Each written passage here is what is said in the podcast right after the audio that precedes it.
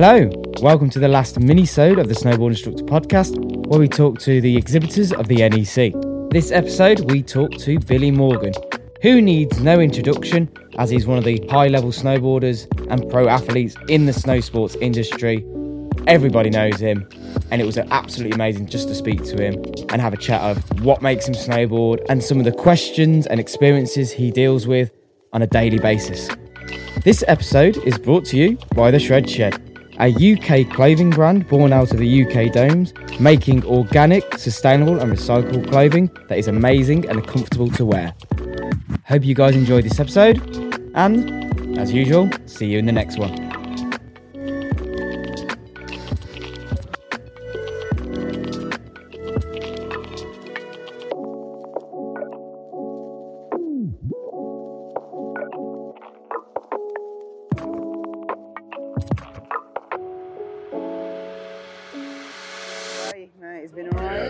Cruising. Just cutting about. It's good to see everyone, isn't it? Mate, the, the drinks after party drinks were good yesterday. Yeah, I'm glad I kind of like didn't go full bore. Nah, I can't handle hangovers, and if I had to talk to people and that today, I'd have, uh, I'd have been crook if I'd gone full send for sure. Yeah. Awesome. Excited. I'm, I'm, I'm recording. Yeah.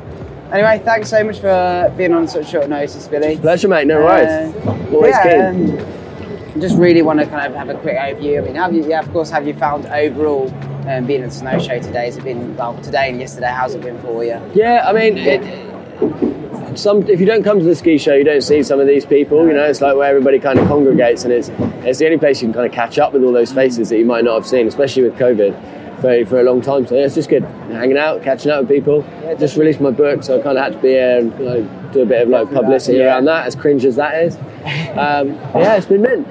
Nice. Yeah. Uh, it's, it's been super cool since like you know COVID's hit us, but having like the whole ski and snowboard community just come together and just you know Yeah, Yeah, yeah. There's just been a lot of disruption of us Mate, all hanging out, yeah. but now everybody's back on it. So It's good, man. It's Mega. good to see. I'm, I'm, I'm just loving the idea of just being able to kind of be with people I can geek out about snow sports. That's it. Yeah, sick. it's important to have this because I thought, you know, after the ski show, kind of seemed like they weren't going to do the ski show now Yeah. anymore. Now the national, it, it, we do need it. yeah. So it's good. It's good. it's Yeah, cracking you know, on. Definitely. So, just a quick overview. Um, we just want to. Main first question is, of course, how did you get into snowboarding? Well, I went skiing with school, and then I was like, you know, looking across the slope, and d- down came the dope snowboarders, and I was like, oh, shit, I need to go at that. Um, and then my mate, yeah, found a mate who wanted to try it with me, got hooked, started doing a couple of little dry slope contests, and then snowboard, went on a season, and then joined the team and went to the Olympics, and that's it. There you go. Summary of my Yes. life. Don't need the book actually. That's it. Just like that That's quick done. audio segment Yeah. right there. Where would you usually train? Which dry slope? Um, I was at Southampton, Southampton Alpine Centre. I'm a Dendix warrior. I'm an OG, yeah. Um, I go down there every now and then, and I'm like, oh shit, I can't believe I used to do actually do stunts here. like, Jesus. But um, yeah, good times, man. There was a good scene down there back then. Yeah. Hanging out with the boys and jumping in a van and going up to you know a different dry slope for a little jam and stuff. Yeah, They were the days. man. How, much, how much do you think it's changed? Like from The dry slope scene doesn't seem to be a thing anymore. Occasionally, you go to a dry slope and they've got a cool scene going on. Yeah. Like Warmwell, surprisingly, It's good, Um, yeah. down south, they've got they've got a good scene. I know Kev Mills, he's a legend. You know, he Yeah. keep, keeps that going. He's the real deal. Um, but yeah, I mean, I've, I've spoken to a lot of people. Um, went up at Ed- Edinburgh and they've just built a new, like a nice new jump at, at that slope, and they, they just said it's impossible to get kids down. Like because the scene has died, you can't just get it going again. It's a bit, Yeah. a thing that's built over time and maintained by some of those legends. You know, they, they keep it going. It's like Yeah, I mean, the big, great example is Sheffield Ski Village. Like that was Yeah. such a good scene. And then, Of course it was, yeah. Mega. It just was just fucked by yeah. Yeah. And it's Well, such a shame. It is. It is. I don't know. I don't know what the resolution is, but Yeah. it does suck a bit. There, there are a little of pockets like Stoke, of course. Have got a big Bertha back Yeah. up and have got Yeah, that, that kick. yeah. There's, there's pockets, but not as many as there used yeah, to be. of eh? course. Which is, would you uh, would you say that's mainly due to like people just want to know. resorts Don't know. I can't just say. People, yeah. dying? Maybe everyone's a bit of a fanny these days, and they can't handle the dry slope. Yeah. Um, but not being not, not being shown at school, not being taken out there. It's not people not people being given the opportunity. I don't know. Every kid should have a ski lesson paid for by the government.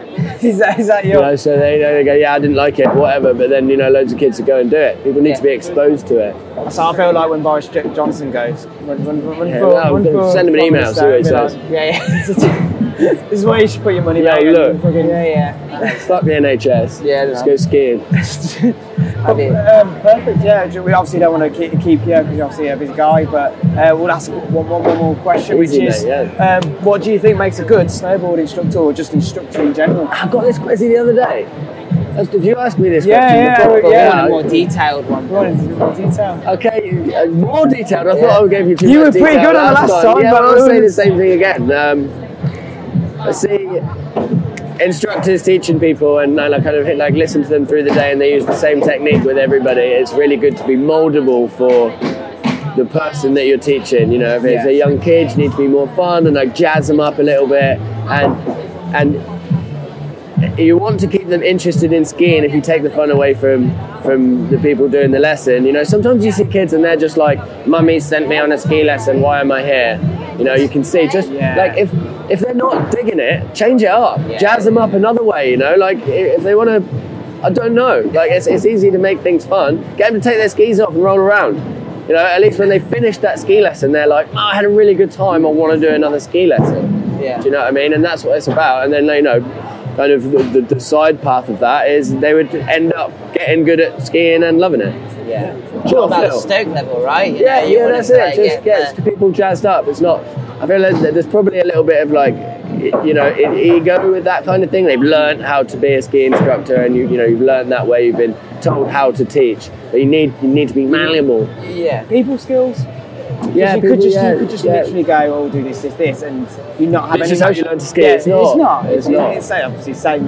Yeah. Not to extension of snowboarding, but it's the Same same, same, thing. same thing. Like Same, you, same, you yeah. have that sort of this is how you snowboard when it isn't. It's- Yeah. You need you need to get them straight first if you want them to No. improve. Otherwise, Yeah, I mean, somebody improve. might be really stuck on their heel edge, for example, and then instead of like drilling that into, it, you should be like, oh, just turn around, try try your toe edge out, and if they're digging that, then you know eventually they'll get better at their heel edge. They don't have to learn things in an order or Yeah. something like that. It, is. It is whatever. Anyway, a bit more detailed. Uh, I'd say plug yourself in, but you know your Everyone name's everyone knows you, mate. Um, but you want to you can do a quick talk about your book. Um, Uh, yeah, you know, last two years I've, kind of convenient over COVID. I've been um, been writing a, a, a biography, and it's been it's been pretty weird, like putting your personal, talking about personal things into a book, and um, and then giving it giving it to people. But in, in the end, it's a really it's, it's a really good story. Um, it was, you know, I thought, oh, who would want to read a book about me? But then after going through it, I realised it is an interesting story. Started up, you know, grew up in a strange place and had an, an amazing, amazing fun route through my career. I, I might be the dying breed of people that could get away with having, a, you know, like getting partying and competing, you know, kind of like side by side. Although I had to respect it and do it properly. Like, Yeah, yeah. Um, I might, I might be one of the last types of last of the, dying breed of that. So. Um, it's, been, it's been mega, and yeah, if you read it, uh, hopefully you can see the joy that I had. There you go. Sweet. Thank you very much, mate. Thank you very much.